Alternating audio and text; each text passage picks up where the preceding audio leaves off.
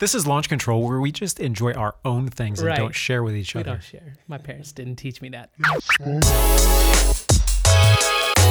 Hey, I'm Steve. And I'm Lance. We're curious car guys. Welcome to Launch Control. Welcome back to the podcast. I'm Steve. I'm here with Lance, What's happening? and we're here talking about car stuff. Welcome to Launch Control, new listeners, and welcome back to our loyal, uh, regular listener. Well, you know one who you are.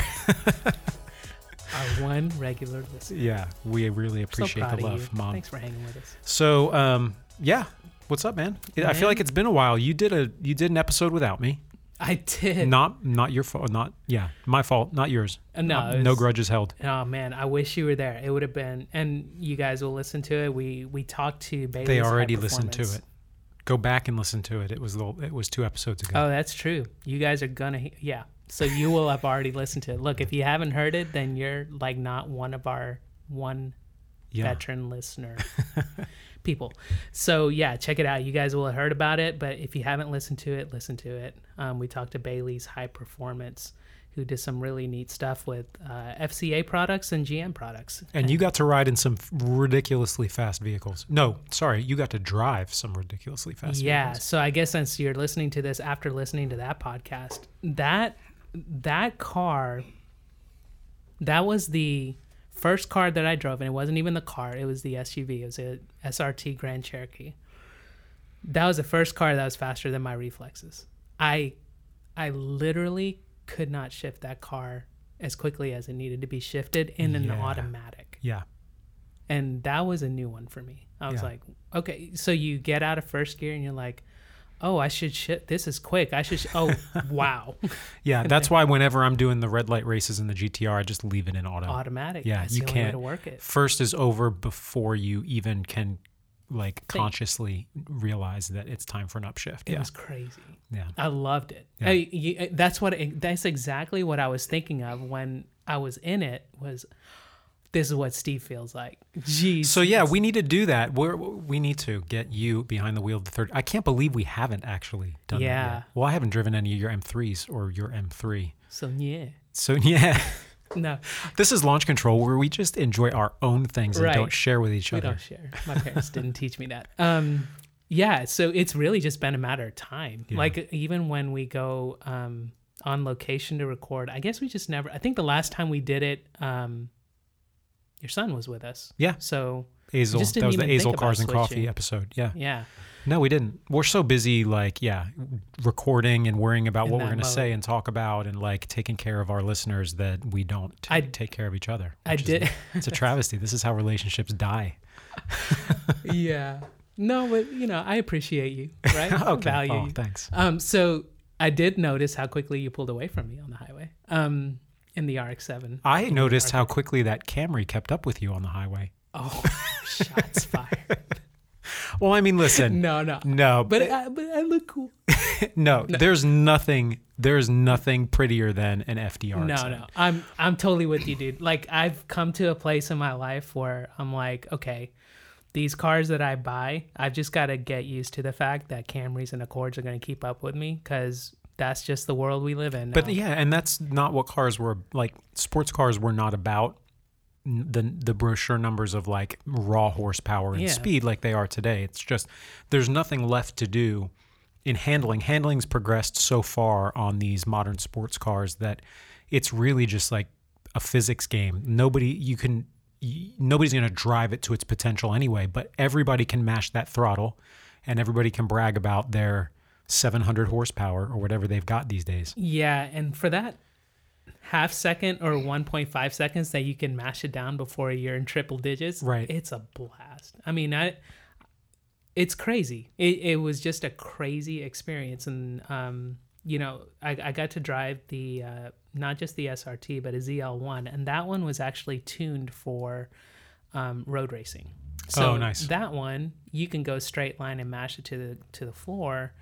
Your traction control was struggling to keep up because it was a ZL1 and it was rear wheel drive instead of all wheel drive, but um, the car was so put together you never felt like it was getting away from you. And i think that's what surprised me about the jeep was you mash the gas if you're in manual mode that car, not that it gets away from you in terms of traction, it gets away from you in terms of timing. Like you're like, oh, major respect to drag Yeah, racers. yeah, for sure I think two minutes ahead. You know. Speaking of major respect for drag racers, I binge watched the second season of Fastest Car on Netflix. Have you oh, watched Oh, yeah. it yet? Is that the one where they have almost like the American Ninja Warrior course for drivers? No, that's Hyperdrive. that's hyperdrive. Okay, what, is, what so is outside, by the way? I hear engine noises. It sounds import. That that's not. It did, but there's American not. you didn't drive your RX-7 today, did you? Because if you did, it's gone. I just heard it drive away. No, I brought the M3 today, and then I swapped it out with a friend of mine. So I'm in a 1994 Acura Integra LS. Stock exhaust. It's like stock everything. I mean, it's like 14 inch hubcaps. Nice. Yeah, yeah. But that car, The I- the Integra Type R.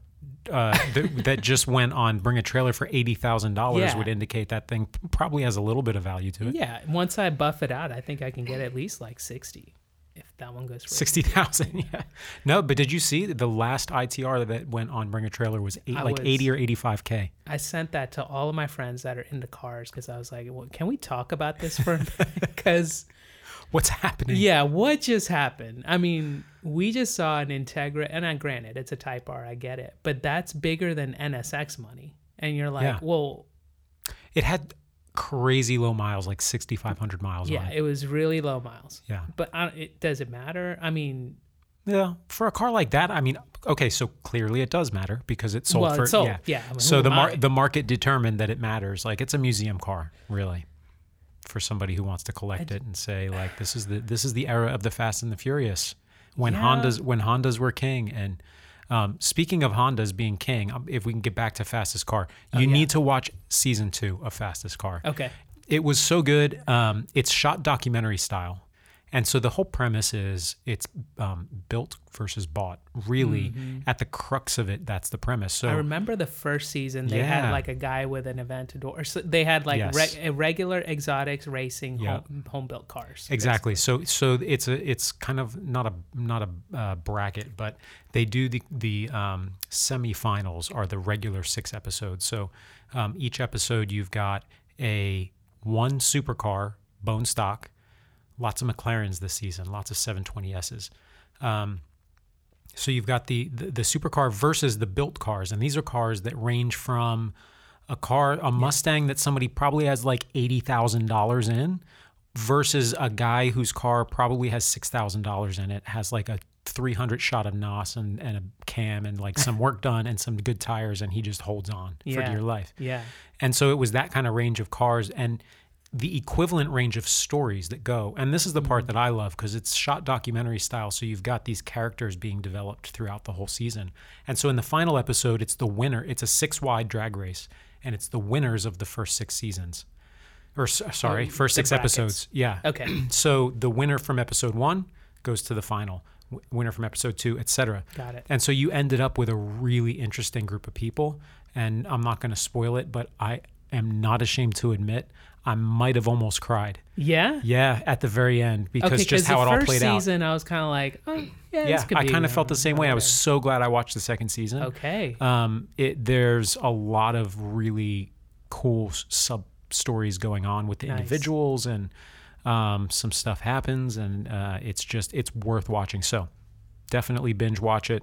If you guys have a, a rainy weekend coming up, or if anybody's looking for something to watch, it's only seven episodes. It's not a big commitment. You could kill it in a week or two weeks, and uh, you'll be glad you did. I, I like that Netflix is doing that between the fastest car and then the hyperdrive. Is that what we said? Yeah, and there's another one. I think it's called something like I haven't tried it yet, but it's like Rust Valley Restorers or something. They're Oh. really going deep on uh, not deep, but they're they're they've realized that there's um, a whole bunch of people who will spend time watching car related content, Yeah. and because of the algorithms and it knows me, it, Netflix has learned me over the years. It's been pushing the car content at me. So Yeah. um, That's what YouTube does it. for me. Like when I pull it Oh, up yeah. for, so when my wife pulls up our YouTube on the uh, on the TV, it's set to my username, and she's like, oh, "This is nothing I want to watch." yeah, nothing. YouTube is YouTube's nonsense. There's nothing on there. Yeah. Um, speaking of YouTube, one of the supercar owners is uh, I don't know if you are familiar with Vehicle Virgins. Yeah. Parker Nirenstein. Yeah, yeah, He's he's one of the uh, contestants. Oh, no kidding. Yeah, so it looks like they w- the producers uh, appear to have gone to YouTube to find people Mm. for fastest car, and so um, there's he's the he was the most um, obvious YouTube celebrity. Like he has a supercar, has several actually Right. because of his YouTube channel and how much money he makes. But there were a couple other guys who mentioned uh, their YouTube channel. Not that they're like professional full time, Mm. but they have YouTube channels that probably have a little bit of gravitas to them, and I'm guessing that's where the producers recruited a lot of these folks from. So we're in the wrong industry. Yeah, why? Like- Thanks for listening to our podcast. We're announcing today that we're moving the whole thing just to YouTube. we will. We All need right. to. I mean, that's a thing we should be doing, right? And there's no reason not to, but we will. Um, yeah, bigger plans for for late 2019 and 2020, both with uh, how we're doing things, podcast recording, as well as just for launch control in general. So we've got some ideas, guys. Hang on, it's gonna be, it's gonna get big. Yeah. Cool. it's gonna get huge. Huge. Okay, so back to our what we actually planned on talking about. You you brought up this idea that there's some Ford Super Duty something, and you were asking me about this uh, that can tow the world. Those were your term. You, that was your phrase. Pretty much. So I was reading this article. I guess there's a new F950 or whatever it is that comes out, the Super Duty truck that came out. Well, you joke with the F950, but it does. As far as my last count, it goes up to F650. Oh, there is a 650? Yeah, that's oh, I just thought it was like four. No, there's an F650. You need to look it up. It's there's one that I see on my morning commute sometimes. I'm gonna see if I can find it. It's not just the while we're talking. AutoZone badge that he put on. No, dude. It's um, it's one of those vehicles that you think that the driver must be compensating for something. Oh my God, there is a 650. Oh, yeah, yeah. This is kind of like the Transformer, like the equivalent of the Kodiak, like the big dog. yeah, it's Okay. it's like a, a 18 wheeler Yeah. cat. Like it, the it doesn't actual look like rig. an F 150, but it's, it's It- still a uh, consumer grade car or truck. barely, but yeah. Yeah. yeah, So there's a guy who has one. It who- toes the line. See what I did there? It toes the line. There's a guy um, who lives near me that has a lifted one. I don't know why you would lift an F650 because you a already need yeah you already need an elevator to get in it. But Okay, so I just went to tick down to the 550, and that's a commercial grade flatbed. yep, Okay, so then let's look at the 450. I think this is a 350 that that I read about. you can probably get that 550 with a regular box on the back. Yeah. I've seen the older ones of that shape. I know at least with the GM products you can. Yeah, Um, which it looks kind of weird once you do that, but yeah, it must maybe it's a 450. yeah. Here's the 450 2020 Ford F450. It it looks like a full size pickup. It doesn't look like something commercial or it's the real deal. So the one that's coming out, I think it's next year. yep. Towing capacity of thirty-seven thousand pounds, and uh, I think that they called it a payload capacity of almost eight thousand pounds. Okay, Okay, so that's I'm a big not. boy. That's that's serious business. Yeah, I'm not a trucker. I don't know too much about trucks. My interest in trucks is like looking at people that have them and the and the Raptor. That's pretty much all I'm interested. in. Okay, yeah. But thirty-seven thousand pounds seems like a lot. A lot, yeah. For a point of context, I think a, a Jeep Wrangler. I don't know if they give a towing package that raises the towing capacity, but a Jeep Wrangler is rated at around 3,500 pounds towing capacity. So um, that that's a point of context. Here's a second data point for you. My Toyota Tacoma, which does have what they call the towing package, which I'm pretty sure they sold almost no Tacomas without the towing package but it has about a 65 6800 pound towing, towing capacity Third data point: my RX-7 takes about two carry-on pieces in the trunk. Well i mean when you are towing though you you realize pretty quickly that um, the numbers are meaningful and that what doesn't sound like a lot of weight can drive depending on the vehicle you're in it can drive like a lot of weight Okay, so that was kind of the deal because when I read the article, I was like, who needs 37,000 pounds worth of towing capacity? Because in my mind, I've just got like the MR2 and the Miata and all this stuff in my mind. I'm like, oh, these are like 3,000 pound cars. Are you really going to tow 12 of them?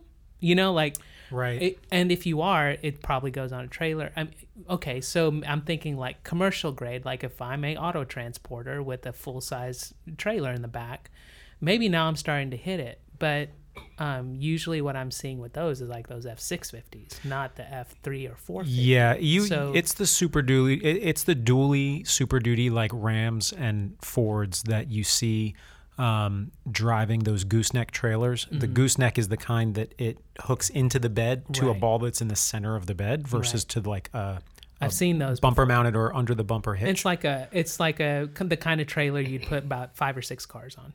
Yeah, I think when if you're towing with a full size pickup, the most I've seen is three. Oh, Yeah, three cars on it. okay. So More commonly two, but it's the gooseneck and it's kind of at an angle and you can pull three cars on it. I don't think you can do five. That sounds like a lot, but you got to think like so when you're towing. When I my only uh, my only experience in somewhat serious towing was picking up cars from the port.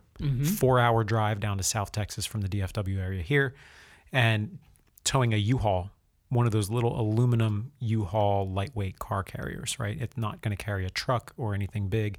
It'll carry a Nissan Skyline just fine. and so um, the trailer alone weighs. I think those trailers weigh twelve to fifteen hundred pounds. okay. So then you put a 34-ish hundred pound car on it, and so now you're you're knocking at 5,000, maybe a little over 5,000 pounds. Um, that's noticeable behind my Tacoma. I, but I yeah okay. So and that, that's my point. Like you say 35,000 pounds, it sounds like a lot, but the, by juxtaposition, 5,000 pounds sounds like oh you won't even know it's back there, but you do know it's back there, right? So I guess the question is, like, I get it if you're you're a professional grade, you're doing like heavy duty towing, like a lot of the time. that's the only reason you'd buy one of those. Okay. You know those guys that have those big uh, mobile home, not mobile home, but those big like, Like travel, Airstreams or like the Airstreams or the big Winnebagos or whatever that you tow behind that are Yeah. really nice and like the sides slide out and there's like three bedrooms and a and a indoor pool and whatever else they have in those things. Those things are heavy, man. yeah. Those are heavy, and Okay. you see those fairly regularly. I see them, you know, every now and then on the road. Those big boys, and you need a serious truck to pull it, and also to stop it once it's moving. You get one of those suckers moving at 70 miles an hour on the highway. You're not. It it takes a lot of it takes a lot of truck to stop one of those as well. So mm-hmm. there's a lot of considerations, and I and I think what really opened my eyes was just towing a small coupe like a Skyline with my Tacoma, 6,800 pound towing capacity, probably was towing about 5,000 pounds, and man, It was working. it was working in Texas where it's flat. So Mm. it was my truck was shifting all over the place. Like Oh, there's no kidding. you got to put the, the transmission in power mode. You- They tell you in the user manual to put it in manual uh, mode to transmission in fourth gear. It's a six speed transmission.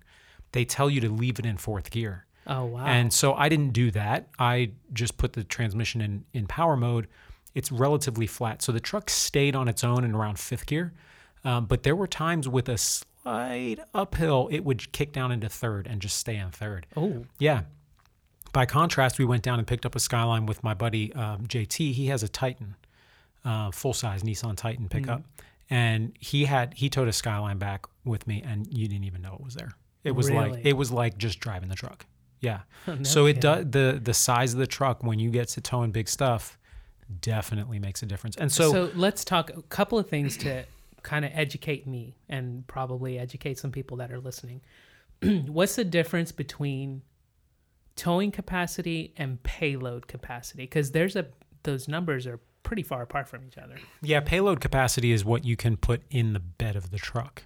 Okay. So towing is what it can pull because when you're when you're um, pulling it, obviously the majority of the weight of what you're towing is on the trailer.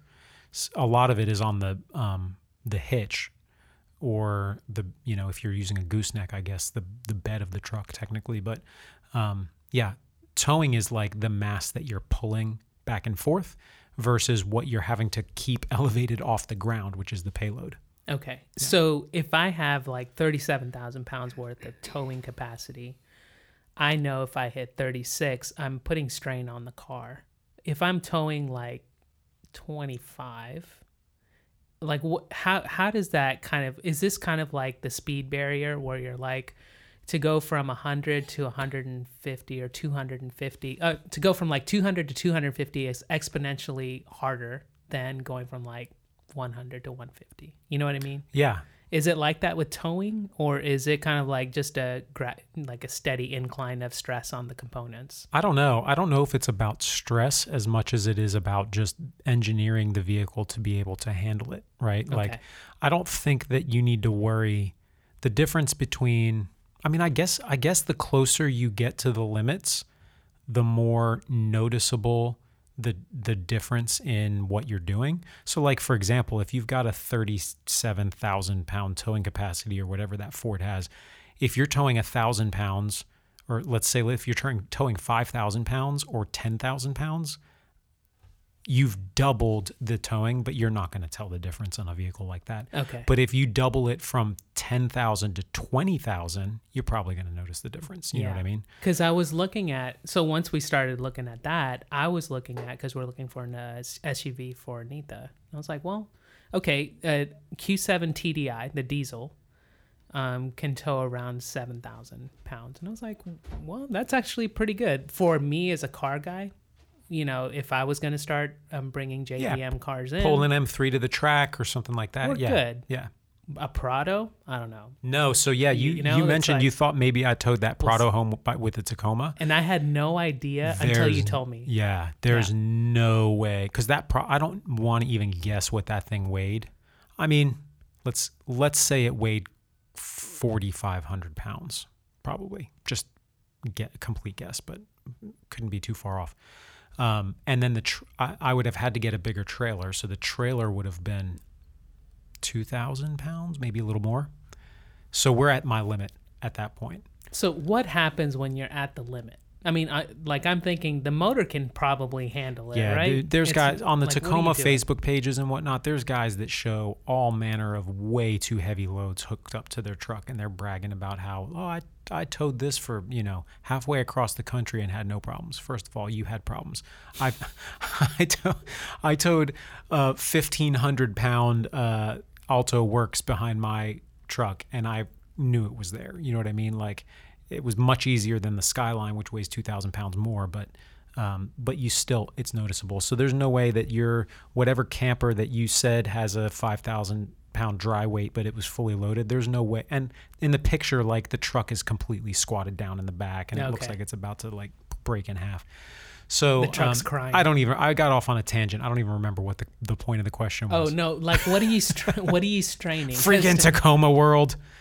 Get over yourself.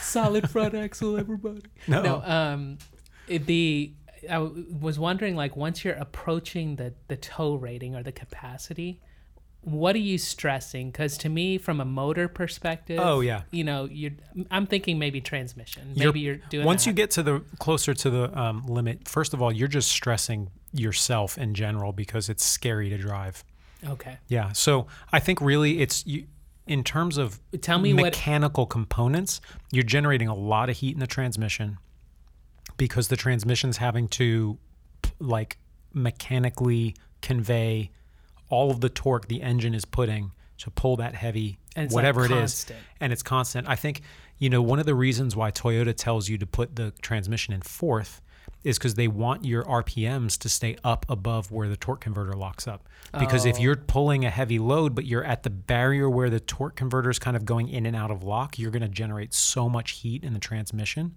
um, that you can cause premature wear and tear there. Part of the towing package on a Tacoma is actually a transmission cooler. So that's how. I mean, if you want to know, other than the the telltale sign of a tow hitch, if you want to see if the Tacoma has the towing package, you'll see an additional uh, transmission cooler. So when you say it's scary to drive, walk me through that because I don't know what that looks like. everything everything's different in terms of um, like changing direction. So accelerating is harder to do uh, obviously. You got a lot more weight. De- braking can be um, can be scary if especially if you don't have experience towing um, one of the biggest mistakes you can make is just driving your truck like you normally drive it. In And terms then- of what In terms of spacing. how much speed you carry into a, a curve, even a gentle curve or a you know medium curve.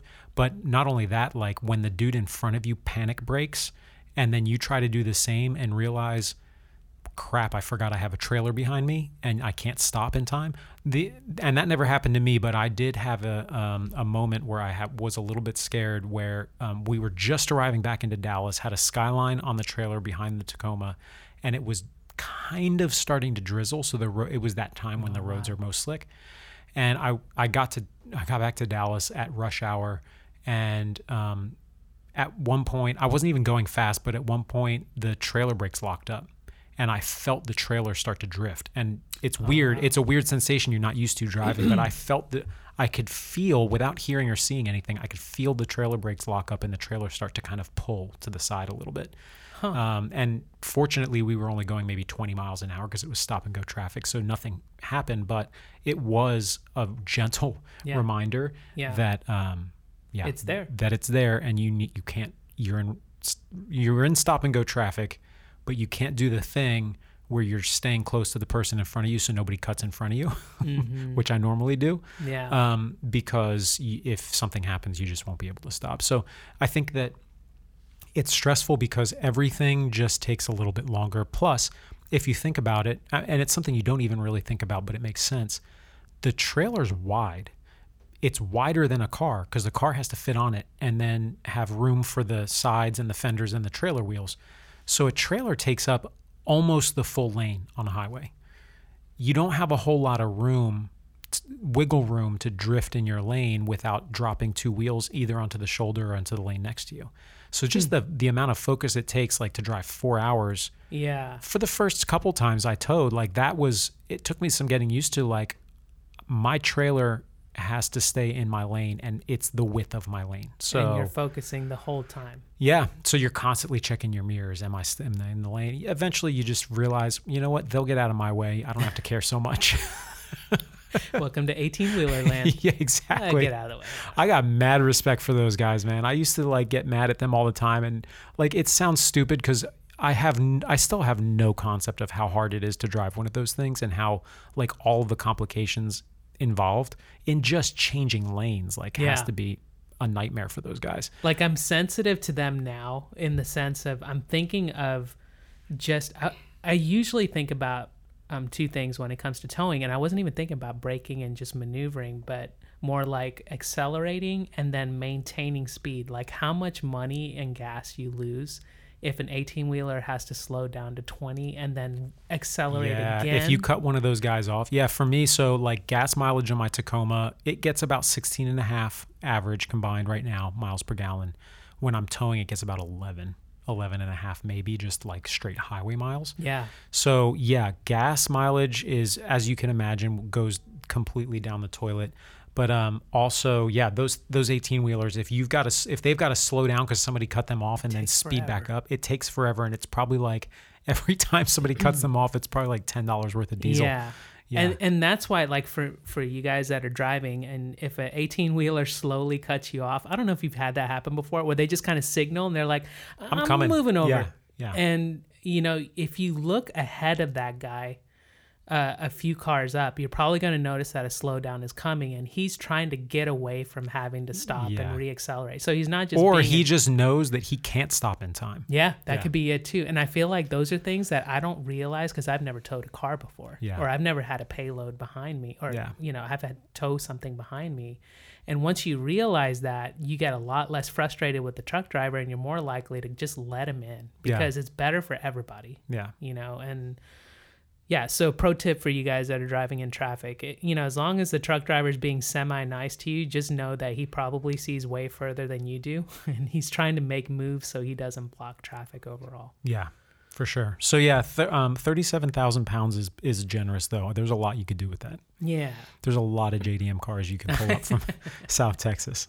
What did they call that thing? The the something runners, the hot hot gun runners? What it was like um like people that do the short Johnson like an F three fifty and they get paid so much for them. Hot shot trucking. Hot shot trucking. Have you heard Okay. that? No. They actually I think they have like YouTube channels on it now. Nice. So basically what it is is people that have a rig Um, but it's not like a full on pro rig. It's like a F three fifty or something with a gooseneck or something on the back, and they talk about like runs that they do and how much they make. And all- So they're just like truck, like uh, hauling stuff for hire, like one off, like whatever you need, Yep. I'll throw it on my trailer and I'll Yep. get it there. And it's almost like, I mean, I don't want to say it's Uber, but it's mostly like short term gigs. Like I need to get it delivered now. So get in your truck and come down and get it. Nice. Yeah. That's kind of cool. yeah.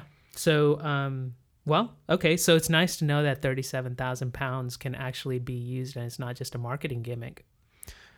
No, I don't think it is. I think when you get into that that level of truck, when you, I mean, if you've got four tires on the back, you're in a different category, Well, right? And like and if it's you're not towing, you shouldn't have that truck, right? I mean, because I and I didn't learn this until recently because I like the look of a dually. I'm like, Sure. yeah, this is boss, right? sure.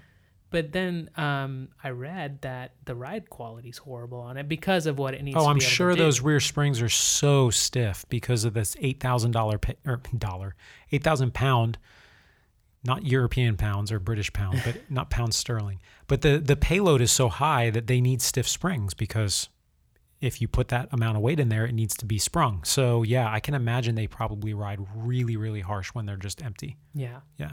And so Yeah, there's no need to have one of those unless you're planning on towing something. So, as a car enthusiast, and we'll wrap it up with this as a car enthusiast, if I'm looking for a decent truck or SUV that'll kind of serve my needs as a car enthusiast, like if I'm just a look for home duty, you can just get a crossover and tow whatever you can tow the mulch with that.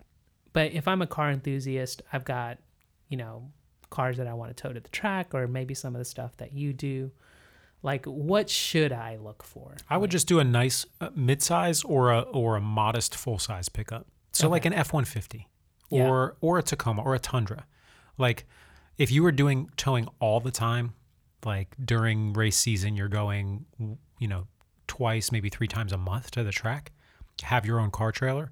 I would get something full size. I'd get a Tundra. I'd get an F one fifty. You could get by with a Tundra. You don't have to go like crazy with it. no, Okay. no, I would not do a Tacoma. Like if I my Tacoma's great for the three or four cars I do every now and then up and down from South Texas.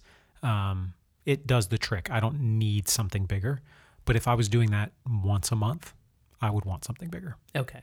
Yeah. Okay. But Well, then I wouldn't be able to do my fun off roading. and that's really why I have the Tacoma. It's because if I had a full size truck, even a Raptor, going where we go off road through the trails and over the rocks, I would just not be able to do it. It'd be too big. And that's one of the things I noticed because when I was when we were talking about kind of the overlanding stuff and the off-roading stuff, I don't see full-size vehicles there.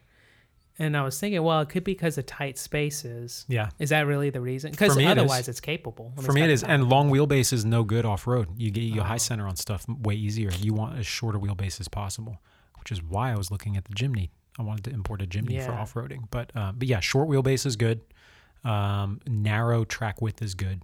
Okay. Yeah. Good stuff. All right. Well, pro tip for all of you guys. Hopefully that that's helpful to you. Let's talk a little bit about educating people on buying Supras and Aviators. Oh wow, yeah, recalls. Yeah. So yeah, that was kind of the highlight of my week was reading a headline that went something like BMW recalls the Toyota Supra because that's the world we live you, in now. you're sipping on that Supra hatery. I'm not. I love the Supra. right. I like I like the car for what it is. I still don't like that it's called Supra, but I'll get over that.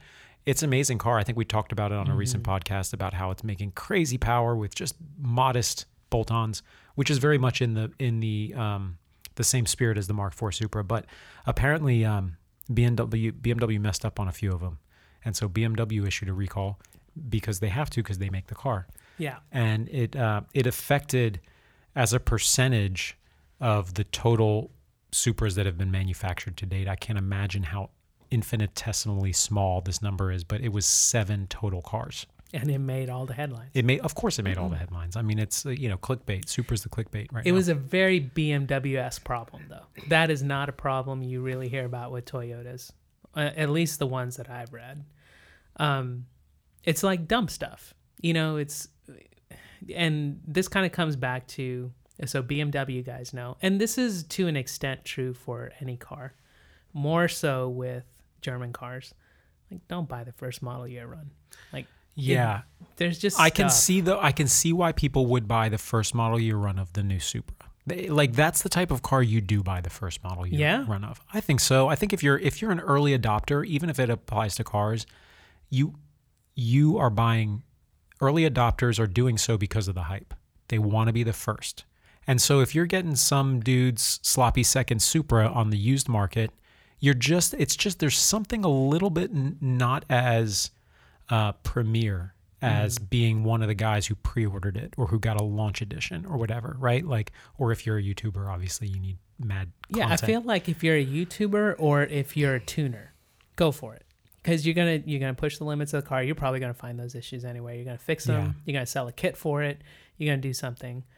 I just it, it kind of runs along with the Aviator too. It's like I love the way that car looks. Yeah. And I feel like I would like to buy one someday, but I learned this with the even the Lexus that we bought for my wife. It was the first year, first model year of that generation. It's been a great car, but it acts like a BMW a little Yeah. bit. Like these little niggles that just keep going wrong. And once it's out of warranty, it's like, well, okay, Yeah. I don't want to spend. know, you know, come to think of it, my my Tacoma is a first model year. So the Is it? third the third gen Tacoma um, is really very very similar to the second gen. As a matter of fact, the entire cab is identical. The doors are identical. The um, the roof is identical. Like it's literally a second gen Tacoma with different bodywork and a different driveline. So and Toyota did that with the Tundra too. The Tundra is has not changed in like 15 years. They just They just the look. iterate. Yeah. okay. So, but um, that having been said, it's still a new. It was the first model year of the new 3.5 liter engine, which is like an Atkinson cycle, high compression, direct injection kind of V6. Um, and I don't know. I didn't think about it at the time because it was a year old when I got it. There were a couple of recalls, nothing major. But yeah, I think the the point remains like if if you're a patient person and if you're not somebody who needs the attention that comes with being an early adopter, never buy the first model year. Yeah. So, because then you might be one of the seven who has to return their Supra because of bad welds on a seat, seatbelt loop thing, which is really weird because I would think a bad weld. I've watched enough B is for build on YouTube to know that a bad weld, you get in there, clean it up, re-weld it, and about. fix it. Yeah. So what are they doing? They are replacing the whole car. That's nuts. So if you're one of these seven lucky people who bought a launch edition or early Supra or whatever Supras that it was, listen, I want to know how they knew that there are seven cars with maybe bad welds. yeah. Like, did somebody break their seatbelt off putting it on or something? And then they were like, in Ger- some guy in Amsterdam or wherever wherever they make these things in Germany. Amsterdam's not in Germany. Forget I. Geography was not my strong suit. I did catch myself though. Um, wherever they make these things in Germany, was there some German guy who was like, "Oh man, you know, ah, you caught me." yeah. There were seven of them, and I was out of whatever, and I didn't do the thing right, and so you know, there's probably six other guys whose car is going to break. Or did they just like were they looking at some quality control logs on their computer, and the computer was like, "Oh, by the way, recall these seven VINs." I, yeah. Yeah. And the fact that it kind of came out as a recall, I would have done it under the radar and just been like, "Hey, just bring It's your car." in seven people. Just call them on the phone and be like, "Hey, buddy, you know what?" you just want a new car. um, yeah, No, that's actually really true. I wonder why they had to issue maybe a it's a rules thing. public recall. If anybody listening knows the why they had to, why they couldn't just like personally replace these cars, Yeah, send us an email launchcontrolcars at or maybe it's a gmail.com. I'm super thing. curious about that. Maybe it's like if they called one of those seven people and those seven people called a news outlet and said something, then they'd be behind the eight ball. What are they going to say? Hey, to, uh. BMW called me. They offered to give me a brand new car because there might be something really small wrong with the one I have now. That's that's good press. Yeah. First of all, BMW called me on my Toyota. that ain't right. That ain't wrong. I mean that that's just how we live now. I think that I was reading about how Aston Martin might be sourcing engines for something from BMW next, and hmm I, it, it was. I think was it BMW or Mercedes? Maybe it was Mercedes. I think it was Mercedes. I don't know. It's yeah. just like you know, and, And they're whatever. Like Subaru, Toyota doing their thing. I heard Mazda and Toyota are starting to team up on something. yeah, I don't know if it's EVs. Might be EVs. Mazda they've got to. I mean, you know, that's a really good point. I think that the platform sharing. I think that the the move to electric and hybrid and performance hybrid is gonna force a lot of these companies to platform share. Yeah. Because why reinvent the wheel if Tesla's perfected it? Why shouldn't Ford say, "Hey Tesla, let's let's partner." Not that Tesla ever would, because they wouldn't, but just as an example, like why wouldn't Ford go to Mazda and say, "Hey Mazda, your your EV technology is cool. Let's license it, and then we'll help you continue R and D with all of our massive R and D Yeah. resources." Yeah. And oh, by the way, can you tell us how to keep a car from not rolling? Uh, that'd be great. Yeah, and that's a segue, well played, over to our uh, our other recall we were going to talk about, which was the Aviator slash um, Expedition. Explorer. I think those are those are built on the same platform. Okay. If I'm not mistaken. So the Aviator and Explorer have some problems. Man, it's a look. It comes back to that first year thing. Sure. You know, when they first started, they showed the car, and the second I saw that car, I was thinking that's probably the most beautiful SUV I've ever seen. But I'm not gonna buy that for a while.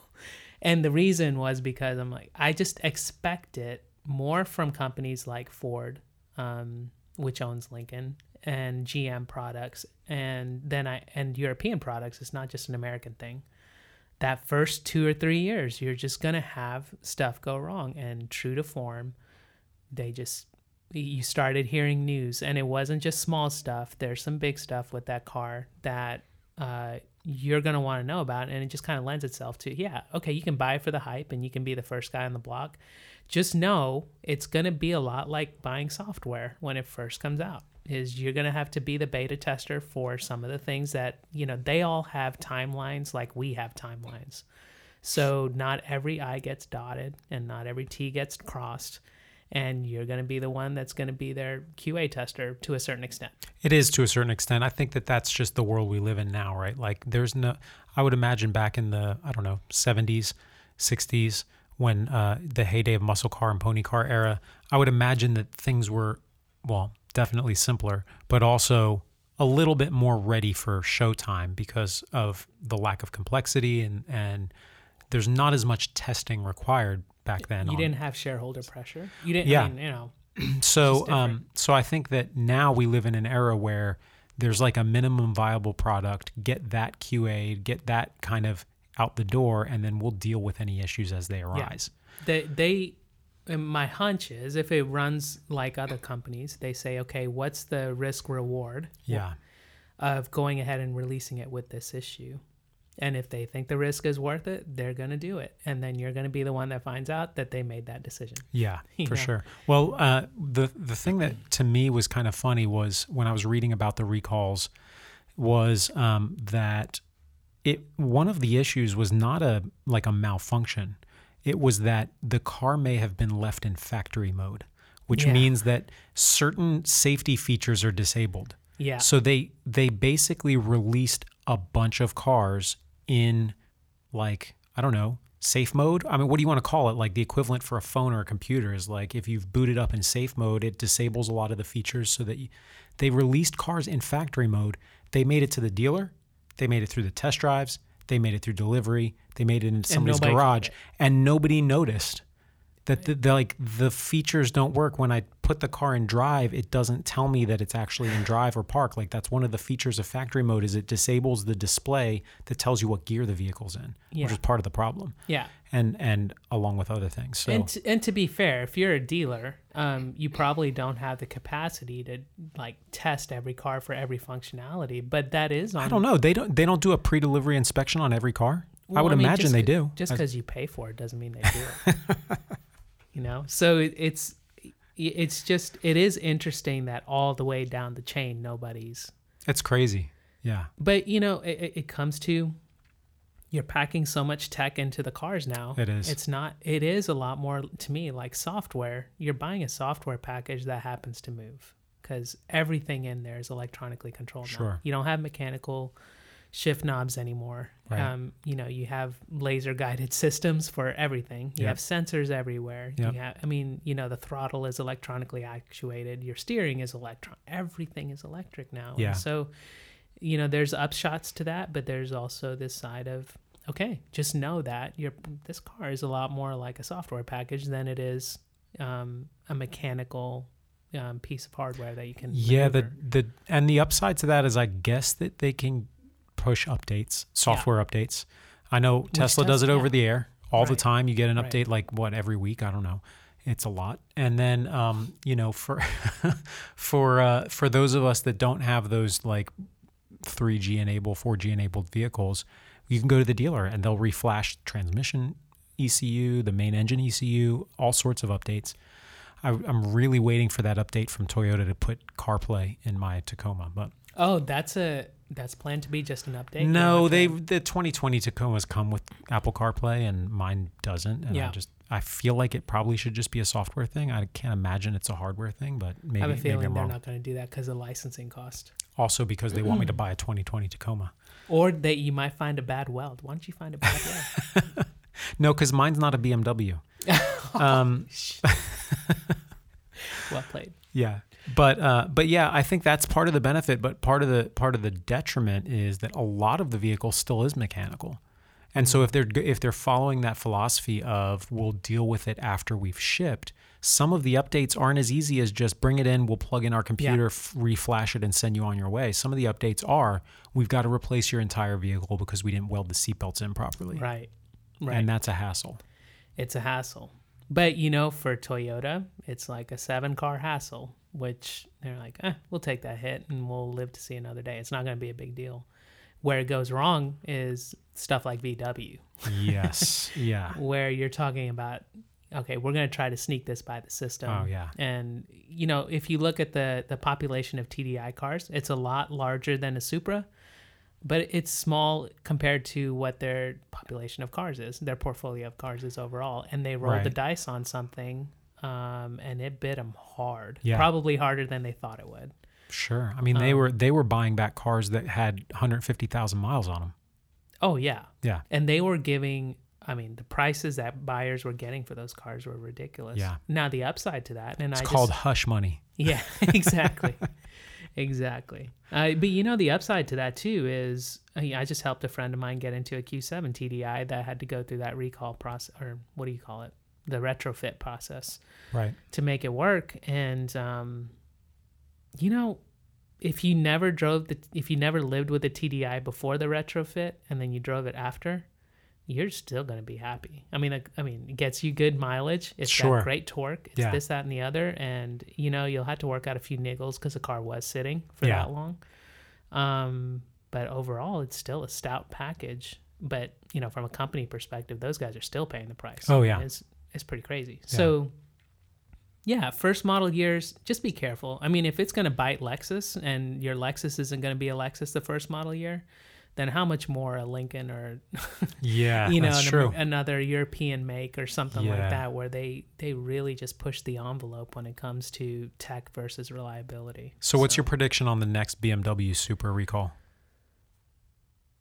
I'm if if patterns hold true, uh, you're gonna find either something with the cooling system, you're gonna find something with uh, every M car, which I don't think this will happen with this one, but every naturally aspirated M car has had rod bearing issues, and um, you'll find stuff with you know with their DCTs or the SMGs. Um, they had problems. DCTs are better. So I, my bet if I if it's really a if it's really a BMW, you'll find something with cooling, turbos, fuel pumps.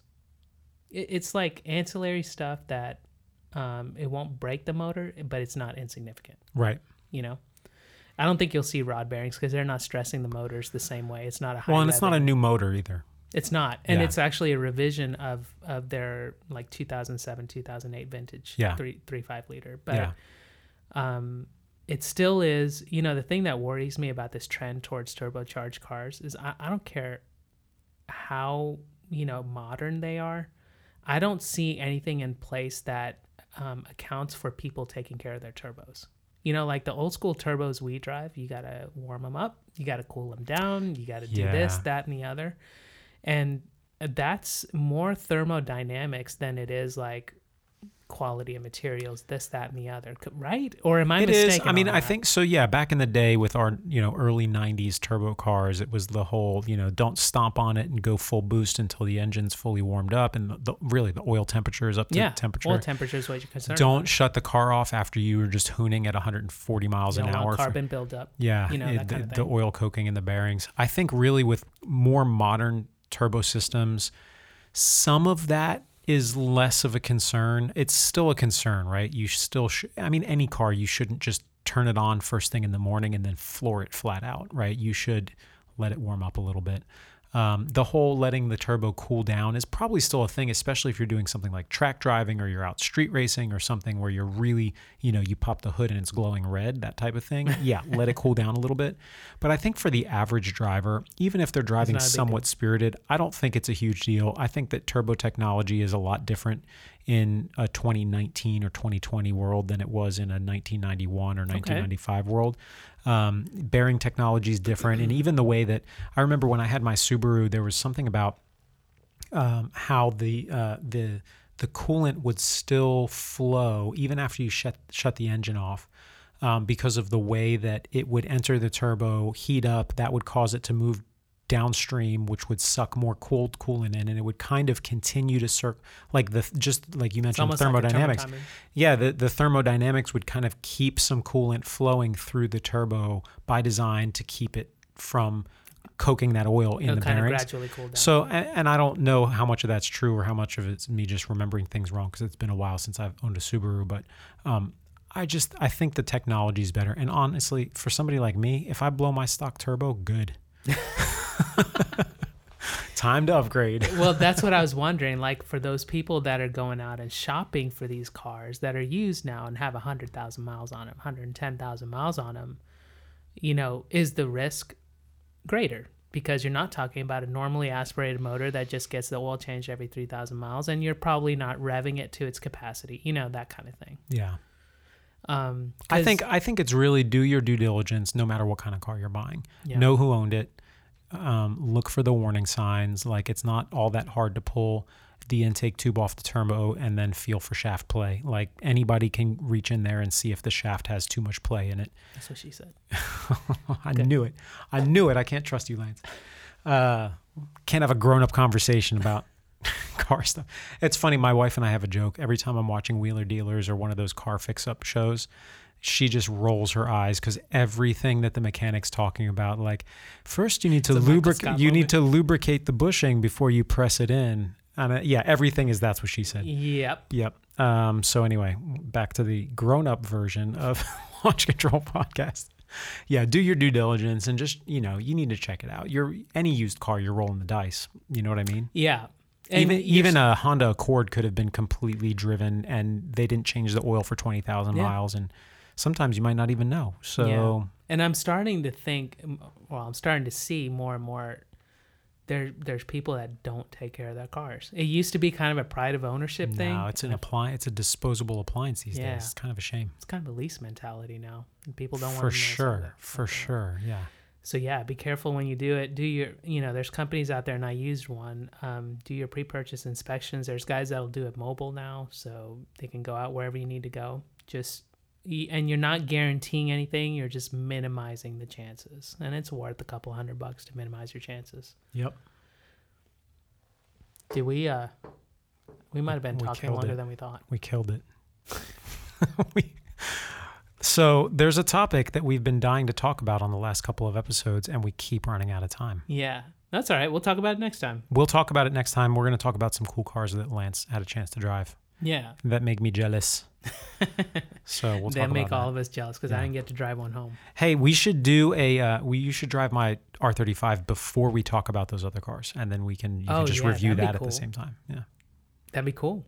Yeah. we'll do that. it's about to be turbo weather. It is. What are you doing this weekend? Um, that's a good question. We'll find out. Might have to do it this weekend because I've got car like not car stuff. I've got family stuff with the kids and whatnot. But there's time in there like I can Dude. break away for a couple hours. We were gonna go to that Spocom car show. Spocom, everybody, this weekend Yeah. or three weekends ago, as you're listening to our Oh, podcast. hey, for those of y'all who are listening now, uh, it happened. we were going to go to that. I don't know if I can now. What? Uh, what's the? What are the details on that? Uh, it's at Market Hall. Yep. And it, On I the- think it's it on goes- Saturday. Yeah, I have it just from eight to five, just because I blocked out. The day. Gotcha. Um, but if you I've got I've got I've got kids uh, football games in the morning. okay. And then when do you when do you quit that? Because then we could go Um, for a drive if you want to. Let's do it. Let's do a Saturday afternoon drive. Dude, that could be a thing. So I I've just got to be home by dinner, so we can go for a drive. I yeah, actually I've got stuff in the evening too in the neighborhood. We've got a fall festival at like five. or Oh yeah, something. well I've got more stuff in the evening. Um, I've got fu- I've got we're gonna have celebrities. um, we're filming in a, you don't know this, but Top Gear is actually going to Oh, come back nice. and do a Okay. revival, and they're filming Okay. that there. And so, um, Yeah. nice. Well, No, I'm gonna have it's a the super fall at- I'm festival. gonna have a new Supra at mine. With the right spot weld. with the Um. it's not nearly that fa- fancy. It's going to be probably like a bounce house and some like frozen shaved ice Yeah. and and music playing, and that's about it. No, dude, it's it's good. We can go out, and I think for you guys that are listening, this is the time to go driving. Once the temperatures cool down, your car lives it. Yes, Go for it. Go turbo drive them. Go enjoy it. Whatever you got, go enjoy it. do it. Awesome. And thanks for listening. As usual, find us on social media at Launch Control Cars, everywhere you post and read posts and like posts. Like our posts at Launch Control Cars. Like Lance at Inside the Rim. Did you change it? Or do you have another account? Oh, I have a personal account. Okay, we won't tease Lance's personal account. I just found it somehow. I don't. You liked something of mine, maybe. Um, so yeah, Lance is at Inside the Rim. I am at Gallo24GTR, and that's that. Thanks for listening. All right, guys. Later.